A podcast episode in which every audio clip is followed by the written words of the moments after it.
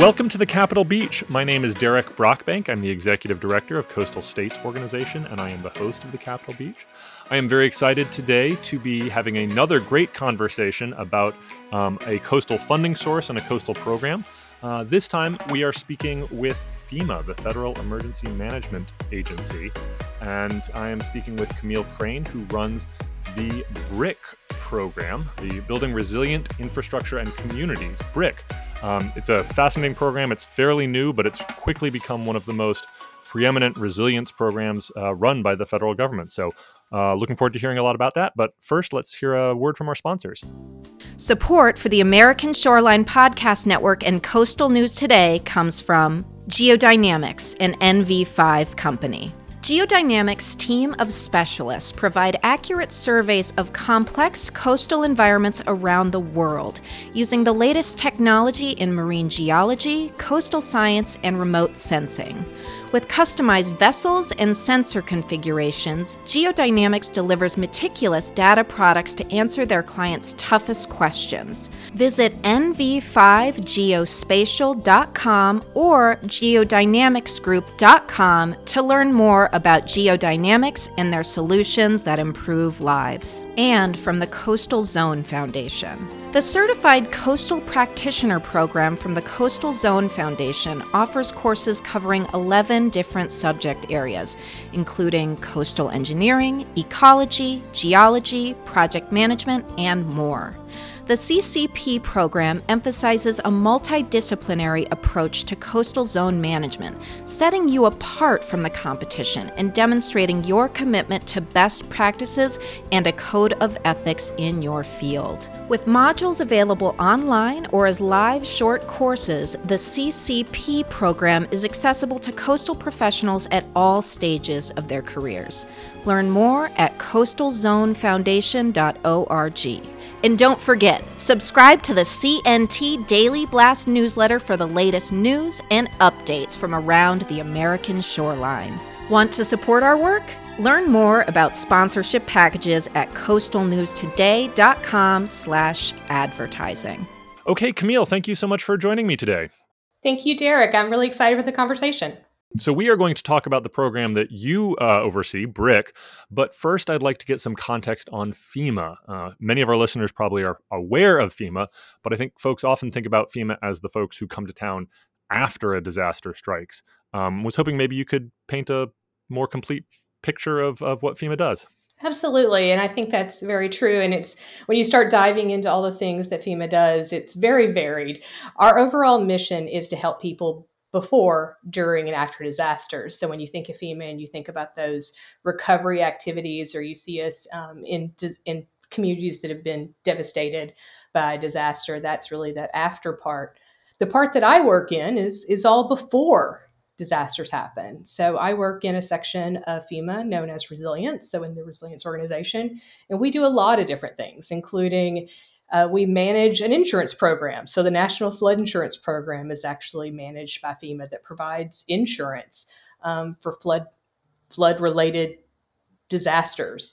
Uh, we do all kinds of training and communications and tools for our nation's first responders, states, locals, tribes, and territories, um, emergency managers to help them in all phases of emergency management, including preparing, responding, recovering, and mitigation. So making sure they are have those skills and and and tools up front to do that. And then FEMA is in large part a grant making organization or grant making agency.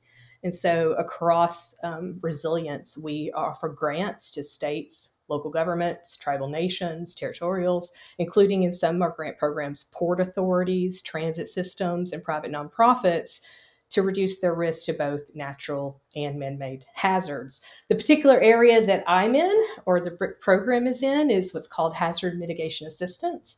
And we offer several different grant programs to states, locals, tribes, and territories to mitigate their risk to natural hazards. Thank you. And so, hazard mitigation assistance starts with hazard mitigation, a big, broad concept. Could you give us sort of a you know quick back of the envelope definition of what hazard mitigation is? Sure. It's any sustained action that reduces or eliminates your your risk to a natural hazard.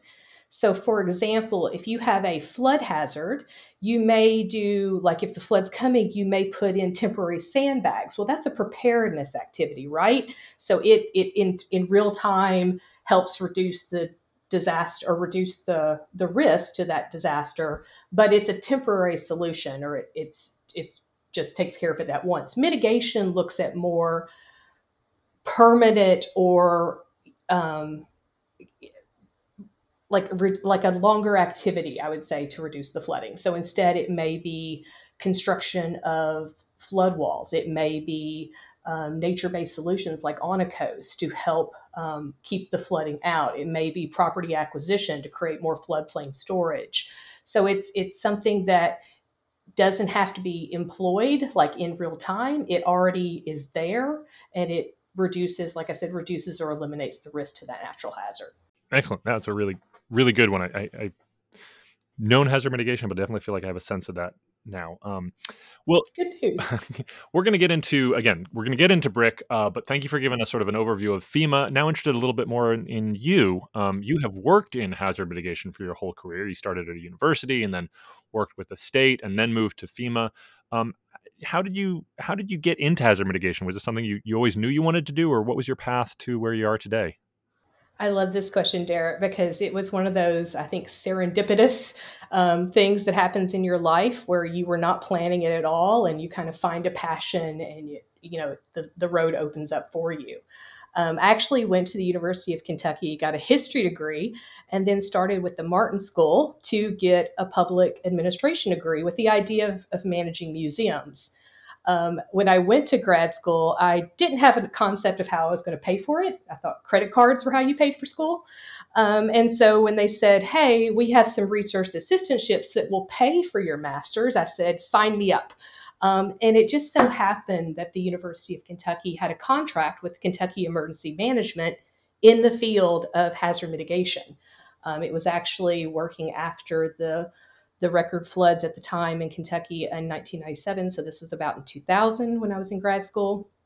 And um, it was helping communities put together their applications for the Hazard Mitigation Grant Program, which is our oldest um, hazard mitigation assistance program. And through that, those years of, of working as a graduate research assistant, I fell in love with the work. Um, so it really changed what I left the field or the idea of, of museum management and said, I really want to do this. Um, I love the idea of being in communities and helping them figure out how not to suffer again. Um, how to, you know, they, we were seeing, in, especially in Eastern Kentucky, repetitive every year. It flooded, and the people, you know, the same people were devastated, the same communities were affected every year. How do we stop that cycle of just repeated damages? How do we lessen the suffering? Um, for citizens. And so that turned into um, I got my master's, and then I uh, decided to join Kentucky Emergency Management and became their um, state hazard mitigation officer. Did that for a few years, and then wanted to really continue my career in hazard mitigation, but there were no more opportunities at the state level once you're the state hazard mitigation officer. So ended up joining FEMA, who had all kinds of opportunities in the field of hazard mitigation. Um, first at the uh, Region 4 office in Atlanta, spent eight years there before moving out to Texas to FEMA Region 6, where I spent three years. And then was given this opportunity in 2019. At that point, I'd been doing hazard mitigation for about 20 years and had all kinds of ideas about um, how our program should work. And so when FEMA headquarters said, Hey, would you like to join us and help build a new program? That sounded like my dream job, and it has been. That's a that's a great career path. I I, uh, I, I love that you started in history and museum studies. I think perhaps that speaks to uh, the the need for sort of uh, eloquence and communication, which I think is something that uh, federal programs often don't always do the best job at. But I think uh, bringing that to BRIC could really be helpful. Um, and also love. Uh, so I, I, do have to ask on a, a, sort of personal note. State Hazard Mitigation Officer often has one of the is referred to as one of the best acronyms. Um, are you okay with with calling a State Hazard Mitigation Officer schmoes, or is that a a bit derogatory? I loved it. Now, I will say uh, I had fellow schmoes that did not want to be called that, um, but I do. I have said personally that I think it's the best acronym in government. I loved it. Yeah, and before my time at uh, CSO, they coastal states ran a program with the coastal zone managers, encouraging collaboration between coastal zone management and state hazard mitigation, which was called Get to Know Your Schmo, um, which I thought was a great program, or just the, the, name at least was a great program, and I think it was too. Um, okay, let's let's move into uh, uh, the uh, the BRIC program. So, um, building resilient infrastructure and communities, BRIC, BRIC. We talk in acronyms here in DC. Uh, it hasn't been around for that long. You said you started in 2019. My understanding, and, and you can help me out here a little bit with the history, but it was authorized within the Disaster Recovery Reform Act of 2018. It's now 2023, so that means it's been around for just about five years. Um, but it is already sort of one of the biggest, if not the biggest, source of uh, regular federal funding for proactive resilience in the U.S. So, um, with that very abbreviated history, can you take us a little bit further back to sort of where FEMA was five years ago and how um, the sort of previous pre-disaster mitigation grants or the, the, the hazard mitigation assistance grant program back then and how that evolved into what BRIC has become absolutely. Um, so back in 2018, um, and i'll even start back i'll say starting in, in 2000 there was a disaster mitigation act of 2000 that for the first time brought together what was known back then as the pre-disaster mitigation or pdm program um, first launched in 20 uh, or sorry 2002 um, and that was our first funding that really centered a multi-hazard uh, mitigation program in the pre-disaster space our biggest program at FEMA um, at that time, and continues to be our biggest program in hazard mitigation assistance, is the Hazard Mitigation Grant Program, or HMGP, which is a post disaster program. It's tied to the uh, disaster um, declaration, so it's particular for a certain state, for example. So, with PDM coming about in 20, uh, 2002, um, that was a congressionally appropriated program. So every year it went through a cycle of um, congressional getting a congressional appropriation. And the problem there was that some years we saw the program zeroed out. Um, I think one year we only had $25 million na- nationally um, to run the program. And it's in, you know, our programs are, whether the PDM or the program, are annual competitive cycles. Um, and then it, it, just, it kind of ebbed and flowed over those decade or so in how much funding it was was being given, but never really more than about $100 million. Um, after the disaster activities of 2017, so you had the hurricanes Irma, uh, Harvey, Irma, and Maria, as well as the California wildfires, we saw legislation come out, um, which is something that that happens a lot after big um, hurricane seasons. Uh, and one of the kind of key pieces of that Disaster Recovery Reform Act of 2018, which came out in October of 2018, was to modify Section 203 of the Stafford Act, which is where the pre disaster mitigation program lived. And what it did was it changed how funding came into the program. So instead of being congressionally appropriated each year, it created a mechanism where the program could take up to 6% of disaster relief funds that had been basically declared in a disaster. So the way I like to think about it is every time a disaster is declared in the nation, 180 days after that declaration, FEMA looks at how much funding they're expecting to be spent for like public assistance, the basically the recovery efforts of that program. And 6% of that total gets put into the BRIC piggy bank. So we have an account inside the disaster relief fund that basically keeps getting funding every time a disaster hits 180 days. And what that's allowed us to do is basically because disaster activity doesn't seem to be slowing down, it allows us to have this constant source of funding um, available. And then once a year, we crack open our piggy bank, we scoop out funding to put into that year's program.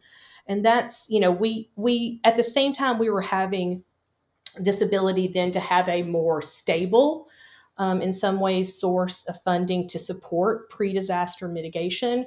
We also took the opportunity to examine the program and do large stakeholder engagement and figure out, you know, what did we want this new program to look like, which is how we then became the BRIC program.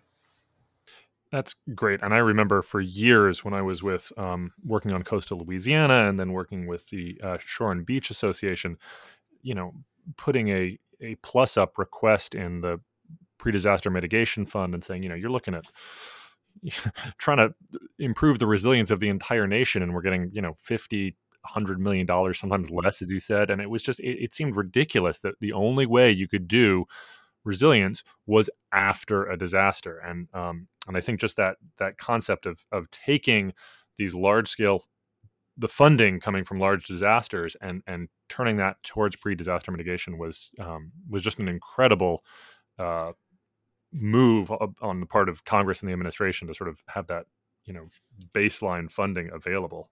From that, how much? This might be a hot, tough question, right? Because how much is how much funding is available on an a- average year? And let's let's take a look before the the BIL, before the big funding that came in through the bipartisan infrastructure law. How much were you seeing on an average year?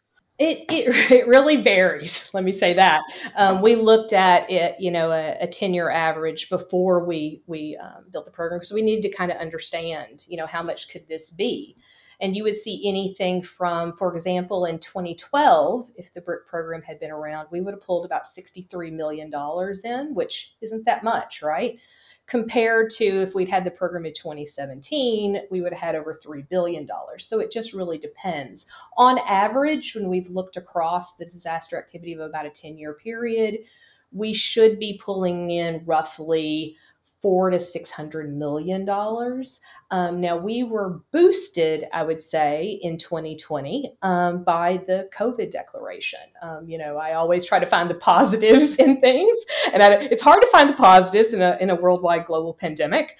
Um, but one thing it did is it was the first time in the nation's history that all 50, 50 states, um, five territories in the District of Columbia, plus several federally recognized tribes, got a da- disaster declaration at one time. And so, because of that, we were able to, in one kind of disaster season, pull a little over uh, almost three and a half billion dollars into the BRIC program. And we've that's one of the reasons we've been able to have some pretty big years in our first years of funding is because of that disaster activity. Okay, getting into the disaster activity, I think um, we haven't said it explicitly, but I think it's been inferred that th- this is obviously not just coastal, right? Our, our listeners are tend to be coastal, but Correct. you're looking at any form of natural disaster. But to the COVID piece, um, are you can you address sort of public health disasters? Sort of what are the parameters of disaster resilience that you guys, uh, the, the BRIC program, can address? So, yeah, in in the BRIC program specifically, and you're correct, we we don't just focus on coastal. We're a program that supports the entire nation, um, the territories and the federally recognized tribes in whatever natural hazard risk they or natural hazards that they have, and what are the mitigation strategies or risk reduction activities they can take to mitigate those risks. So, as as it deals with what our prime kind of um, goal or the prime function that we need to see happening or we want to see happening in in projects that we fund it's related to natural hazard risk reduction. So, hurricanes, floods, tornadoes, ice storms, volcanoes, um, herb, wildfire, and heat, which are two that are really you know gaining in prominence right now. Uh, all those, but that being said, as you look at the program and what we prioritize, we love the idea that the projects we are implementing have ancillary benefits. And so some of those ancillary benefits that might come along with a natural hazard benefit or natural hazard risk reduction benefit include things like water quality and habitat creation. Um, park, you know, when you're creating parks in places by opening up green space, you could be adding, you know, social benefits in. So those are some of the, you know, we we very much care about these these extra or ancillary benefits that can be achieved in natural hazard um, mitigation projects, and that's just some examples. Yeah, fantastic. And maybe we can even start to get into a little bit of the types of projects you fund. I think conceptually it sort of makes sense, but Um, I, I know the project, the program hasn't been around long enough for you to see, you know, ribbon cuttings on resilience projects. Um, but you've certainly funded, had a couple years of funding under your belt. So, can you give us a type of a type of project that might be you'd see as sort of a um, quintessential, you know, good BRIC type project? Um, sure. You know, one thing I always want to start with is um, people. That was one of the questions I get most. Is so you know, give me a list of all the projects you'll fund, um, and we do and don't have a laundry list. And when I say, I like to say we don't, but in fact, there is something called the Hazard Mitigation Assistance Guide, which is kind of our, it's not kind of, it is our big guidance document that um, administers, that is probably rules of engagement for all the hazard mitigation assistance programs. And within it, there is a checklist, or there's a chart, I should say, that lists different mitigation project types and which of the programs that project type is eligible under. One of the things, though, I always want to say is one of our guiding principles that the program was founded upon was to encourage innovation because we know as the as conditions change in the country and we're seeing disaster activity and, and risk be um, increased because of changing conditions, we also are being called upon to find new ways to mitigate or to adapt. Um, and so we want to be able to support communities who are, who are finding those new ways or who are innovating, you know, new solutions um, to mitigate or to adapt to to climate change, particularly. So I always like to say that we will we are open to some more supporting different types of projects or or things that may not be so traditional. Um, and that includes, you know, as long as the project mitigates the risk to a natural hazard, as that's the prime, is cost effective because we have to ensure that that's a requirement for our federal programs that you know for every dollar spent we're we're, we're seeing at least a dollar return in, in benefits we want to make sure that projects are built to code or above code um, we want to make sure they are environmentally and historic preservation um, meet all those requirements. And then we also want to align to hazard mitigation plans. So I always like to say, you know, I don't want to I don't want to limit people's creativity. Um, it just needs to go to those things. We do have a couple of resources that when when we were building the program, people were saying, "Well, tell me what a BRIC project looks like."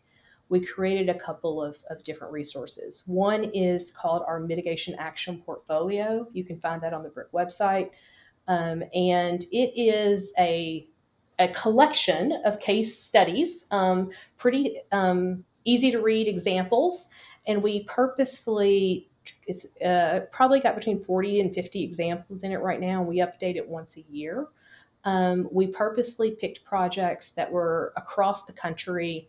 They were um, different hazards, different community sizes. So you have urban projects to very rural and tribal examples, um, and gives a collection of different ways that communities have implemented mitigation in their community.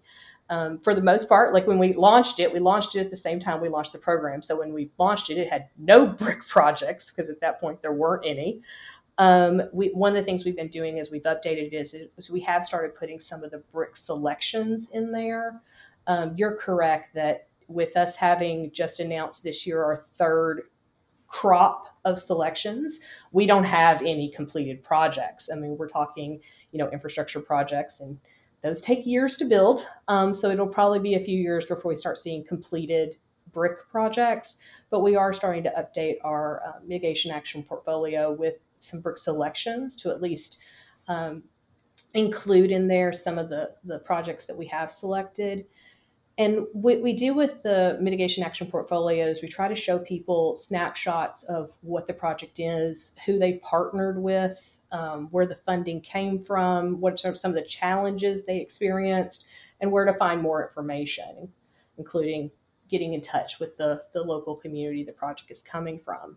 We also include on our website um, every year very short narratives on all of our selections. So it's a place where you can get just a couple of sentences um, of each of the project types to learn more. So, for example, um, in BRIC FY 2022, which is the, our selections that came out in August of this year, one of our projects that was selected is in Connecticut.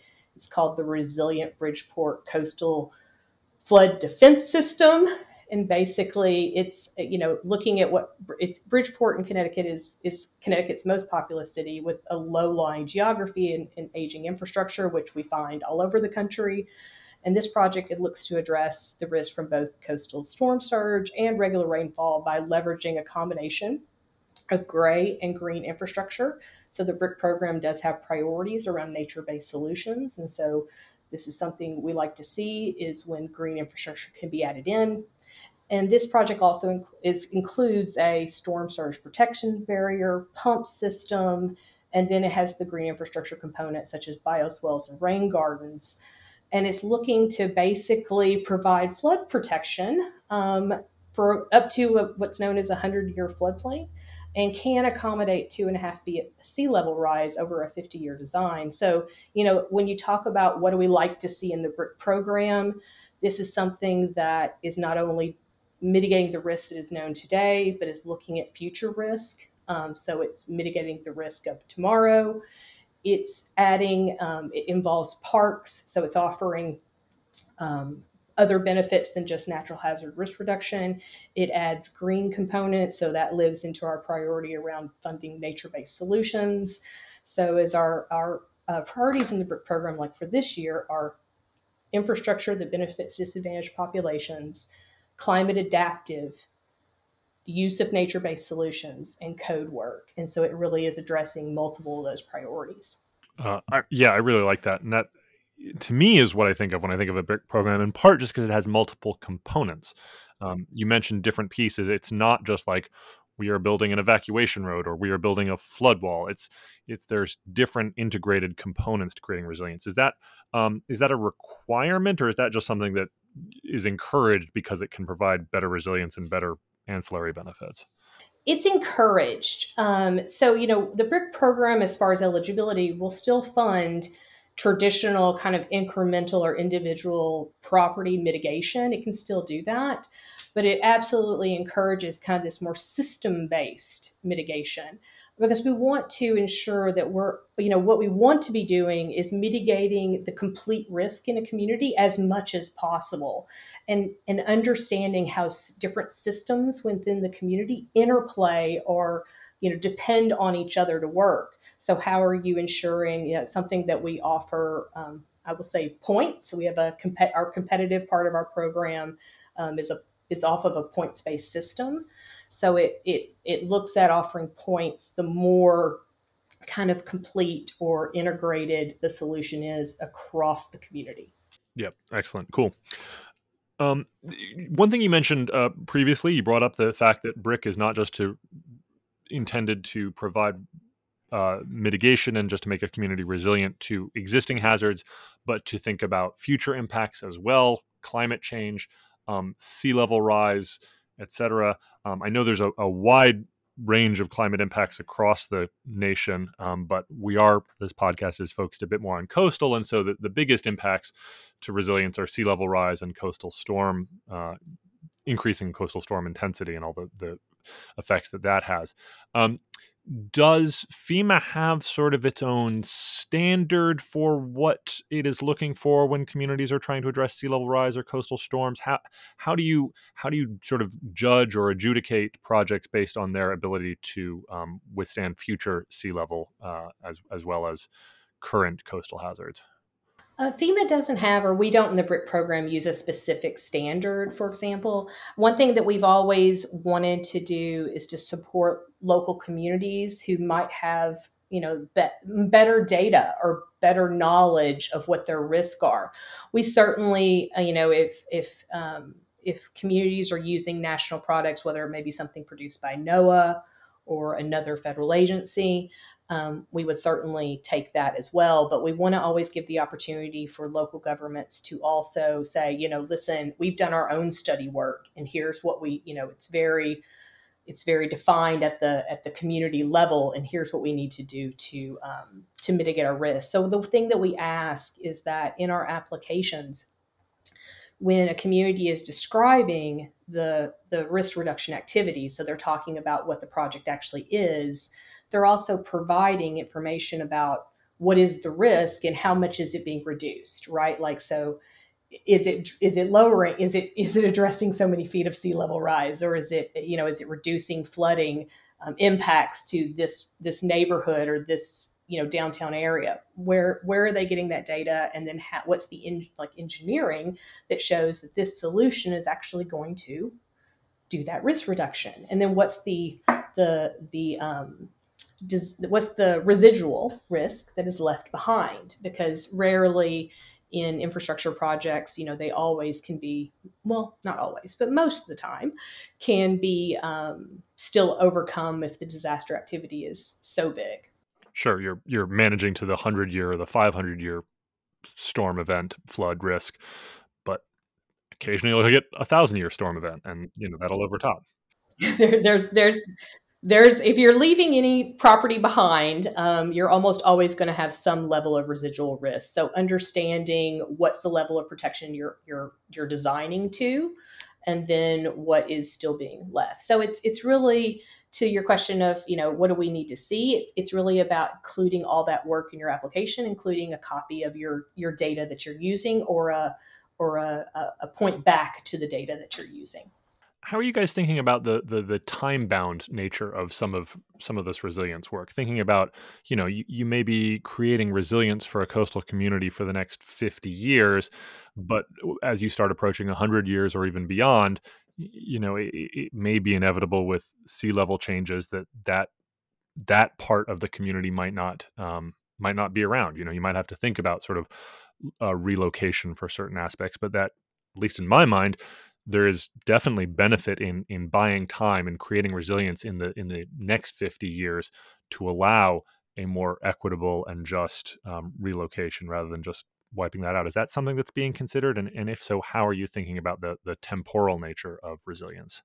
Yeah, that's a really great question, and I think really, you know, from a from a local perspective, I think that's something they have to grapple with, right? Is especially those that are on the coast and figuring out what does the future look like, and what do we adapt? How do we adapt? I should say, how do we adapt to our changing conditions? You know, one thing we've looked at as we fund infrastructure projects, we always oh, in the cost effectiveness we do so determining what are the benefits versus what are the costs that's done for a certain time bound so all projects have what are called a, a useful project life. Um, so even if there weren't changing conditions as you're looking at infrastructure projects, they may still have, you know, maintenance has to happen on those projects every year.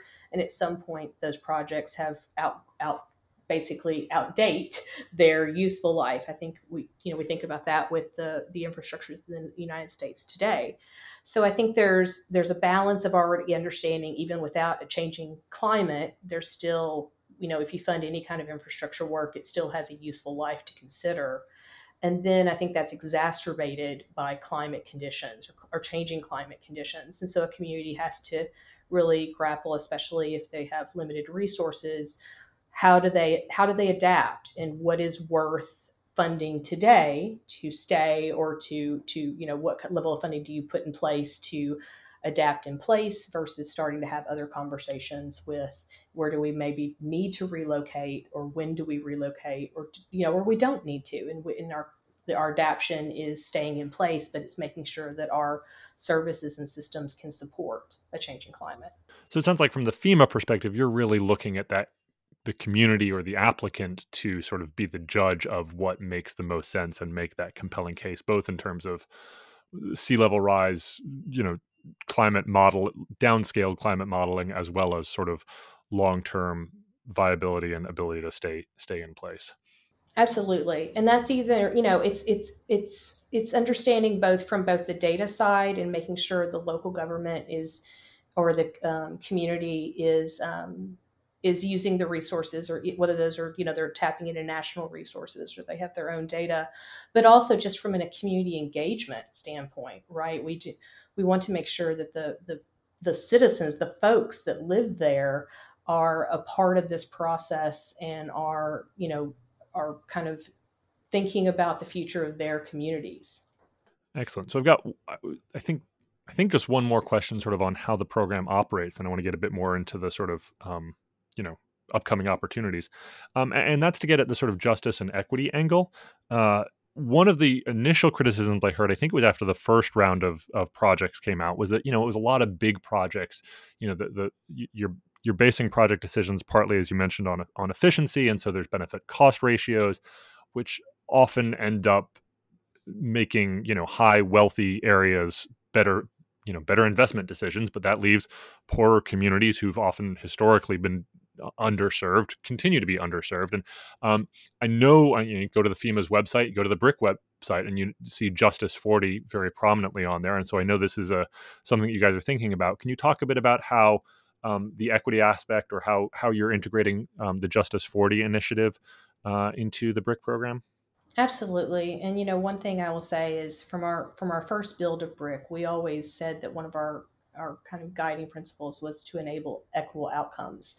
And that is something we have continued to try to learn from year to year, from that first year of funding up until this third year of selection. Justice 40 came into our program during the second year with the Biden Harris administration. And that gave us a, basically a metric, right? It gave us a way to measure um, where our benefits were going and what it's done is Justice 40 has helped us understand kind of the distributional side of equity. So the you know how much funding and where the benefits going to. Um, what we've done to help drive to better distribution, we felt like, or different distribution um, for more equitable outcomes, is we've looked at our procedural equity. So, what kind of elements of the program did we think were barriers, and where did we have space to change those? Some of our biggest ones um, include the benefit cost analysis. So we've been able to work with our partners in hazard mitigation assistance to implement um, abilities to um, offer BCA assistance to more disadvantaged communities. So, for example, during the first year of BRIC, your BCA, the benefit cost analysis, was a gate it was something you had to have at the front of the application period. And if you didn't attach one, you were automatically kicked out. And so we've changed that so that it's no longer a gate. It's still a requirement. We have to have a completed benefit cost but analysis, but we put it further in the process so that if you can if you go through the other stages of the review process and everything still is looking positive and you can you know, basically get into the selection um, pool, then FEMA will help you do your benefit cost analysis in between selection and actually awarding. So that's just one example. Um, another example of procedural changes we've made in the program to help drive to equitable, equitable outcomes include changing our competition criteria. So we have upped from the first year to the to the fourth year, which we just announced our fourth cycle of funding or notice of funding opportunity, we have dramatically increased the points in the competition that go to disadvantaged populations. We've removed criteria such as having an increased cost share or non-federal cost share. Um, so we try to through learning our how our points work every year through things like sensitivity analysis understand how can we move the, as one of my executives like to say, the knobs and dials in the program to to try to drive to more equitable distribution. So uh, I do actually have one more uh, procedural question, which is we've been talking about the applicants. Um, can, can you tell us who is eligible? Because this isn't just you know you can't just be a community group, right? This has to go through the state process. Can you talk a little bit a little bit about that? Sure, sure. And that's probably one of the, you know, the the most basic questions we get over and over because a lot of people have heard of the BRIC program. We can always increase awareness. So I appreciate you inviting us to have this conversation. Um, but people get interested and they're like, I, w- I would love to talk more about that. Where do I go? So the groups that can apply directly to FEMA, those are called the applicants. Um, that includes states, federally recognized tribes, and territorial governments, um, as well as the District of Columbia. Um, so typically in a state, it's going to be run through the state emergency manager or the state hazard mitigation officer, SHMO. And they're the ones that put the application to FEMA. Um, what are known as sub applicants. So these are the folks that are going to be developing typically the projects that are going to submit those to the applicant, like a state, include local governments, uh, different tribal agencies or state agencies, um, or territorial agencies. So, for example, I'm from the Commonwealth of Kentucky. So, a county may put a project application together. It's called a sub application. They would then submit that to Kentucky Emergency Management, who would attach that subapplication to its application, and then they submit that package to FEMA. So if you think of it like the state, um, in that case, acts almost like an umbrella where all the subapplications come under it. So the people that I did not list, right, include private nonprofits, private industry, universities, um, in, or different academia sometimes if they're not state, if they're private, um, or just private citizens. But the work that we do or the work that we fund can absolutely benefit those groups. So it may be like home elevations for, you know, to raise a, a, a home out of a floodplain, or it may be um, large infrastructure projects that support businesses and things like that. And that's one of the reasons that BRIC has a guiding principle about promoting partnerships um, because those entities that are going to benefit are going to coordinate with that local government who's going to put the application together and submit it to the state. Very helpful. So, if you're interested, work with your county or your nonprofit, but they have to connect with their state hazard mitigation officer, their state emergency management agency to get this submitted up to the full the full program. Um, and, and just to clarify, more your local government. So nonprofits are not eligible subapplicants in the BRIC program. Right. So, so in fact, the nonprofit would then need to make the case to the local government that it should be a government or a county or municipality kind of thing. Yep. Um, cool. Okay. Well, thank you for that really expansive, um, clear understand uh, explanation of how the BRIC program operates. Let's take it what we're sort of looking at today, um, which is an amazing opportunity. There is a current uh, notice out for BRIC, which is $1 billion, not $1 million, 1 billion with a B. Um, it's a ton of money. And, and uh, I think a, a, big chunk of that comes from the bipartisan infrastructure law. Um, can you talk a bit about how Bill, how the bipartisan infrastructure law, we sometimes refer to it as Bill, uh, gave BRIC that big boost, or, or how has how has Bill changed the program or advanced the program in your your opinion? Yeah, it, it is definitely a boost in funding, which is super helpful. Um, so the bipartisan infrastructure law gave BRIC a billion dollars over five years. So basically, they gave gave us the option, you know, of putting about two hundred million dollars of of funding into the year into each cycle, and that has really allowed us to boost the funding we had available from the disaster relief fund.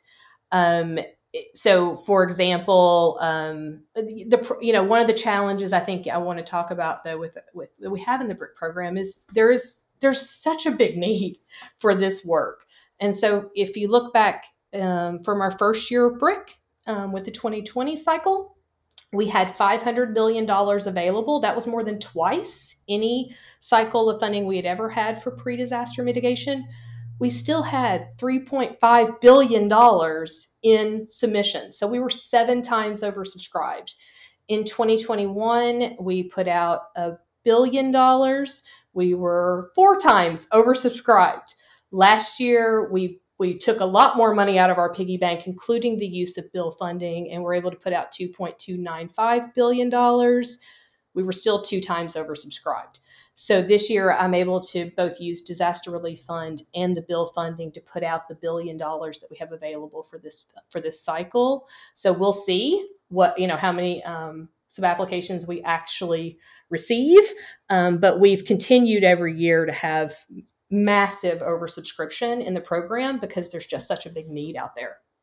And I think that's a message we've heard. I've been talking about this year as the summer of money. And I think in the conversation I re- recently held, uh, BRIC sort of made the summer of money help also turn into the fall of money with all the funding coming from BIL and IRA. And we're seeing that over and over.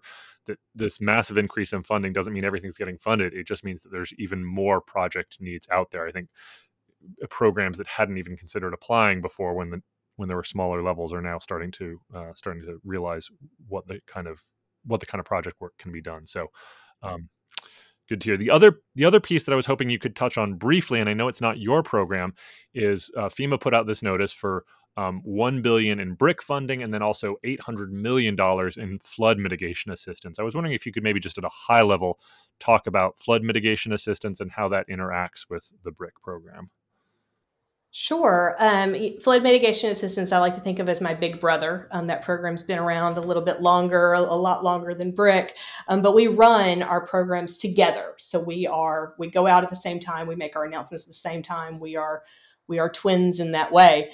Um, so, but the FMA program or flood mitigation assistance, of course, it focuses on flood, where we're in BRIC a multi-hazard program just by name, but it looks to make federal funds available to the same folks that we do states, U.S. territories, federally recognized tribes, and local governments, but to reduce or eliminate their risk to repetitive flood damages, particular for structures that are insured in the National Flood Insurance Program or um, property or for properties maybe in communities um, that would benefit like community projects but that would benefit properties or structures insured under the National Flood Insurance Program. And the reason that they have that is its funding actually comes from the disaster, um, or I'm sorry, excuse me, the National Flood Insurance Fund. So that program actually funds FMA.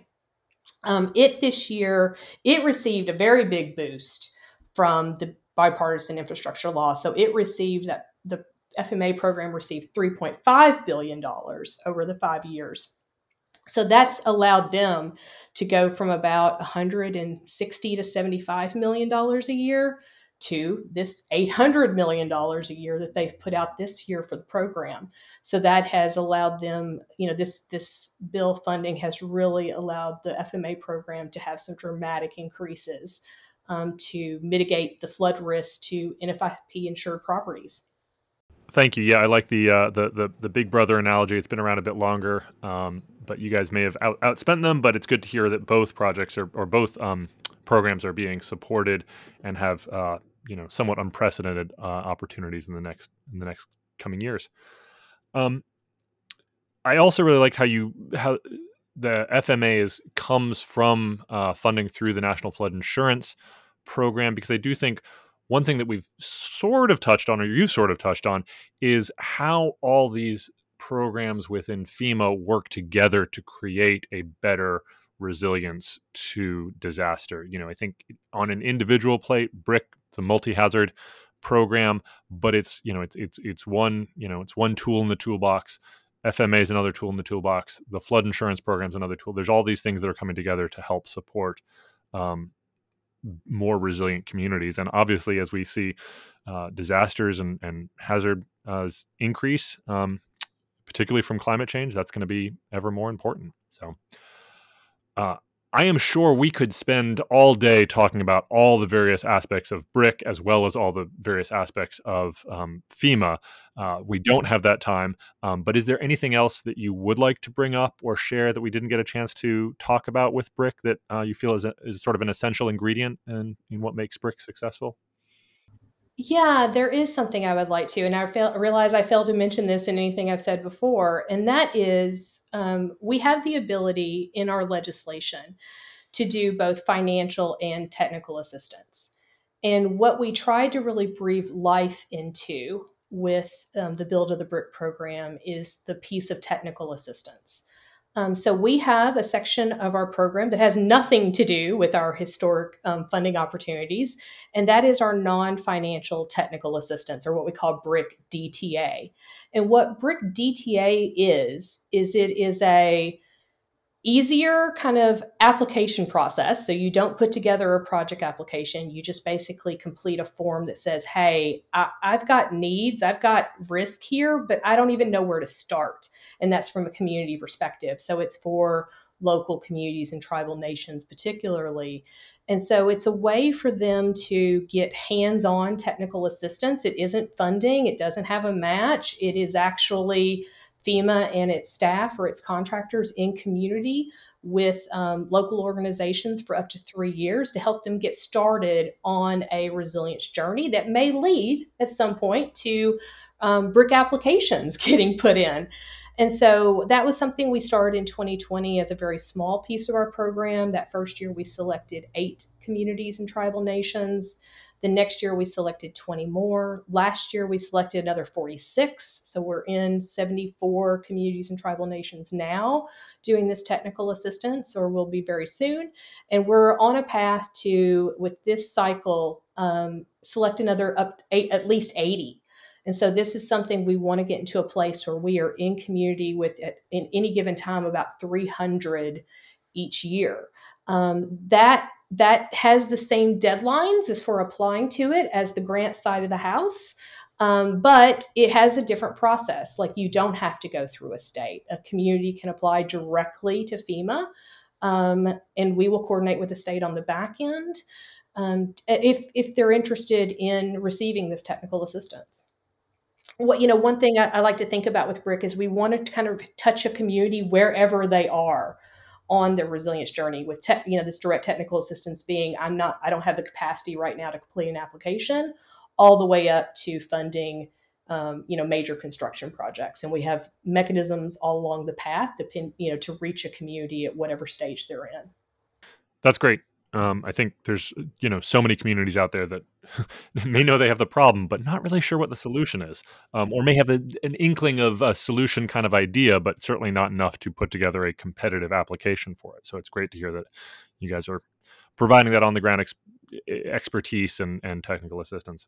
So, um, cool. Well, thank you so much for joining me today. Uh, I just it's been incredible to see the rise of the the BRIC program and see how influential and and hopefully successful it is becoming. I know we haven't actually seen the project on the ground yet, but it, it certainly has um, laid you've, you've, laid some great groundwork for success.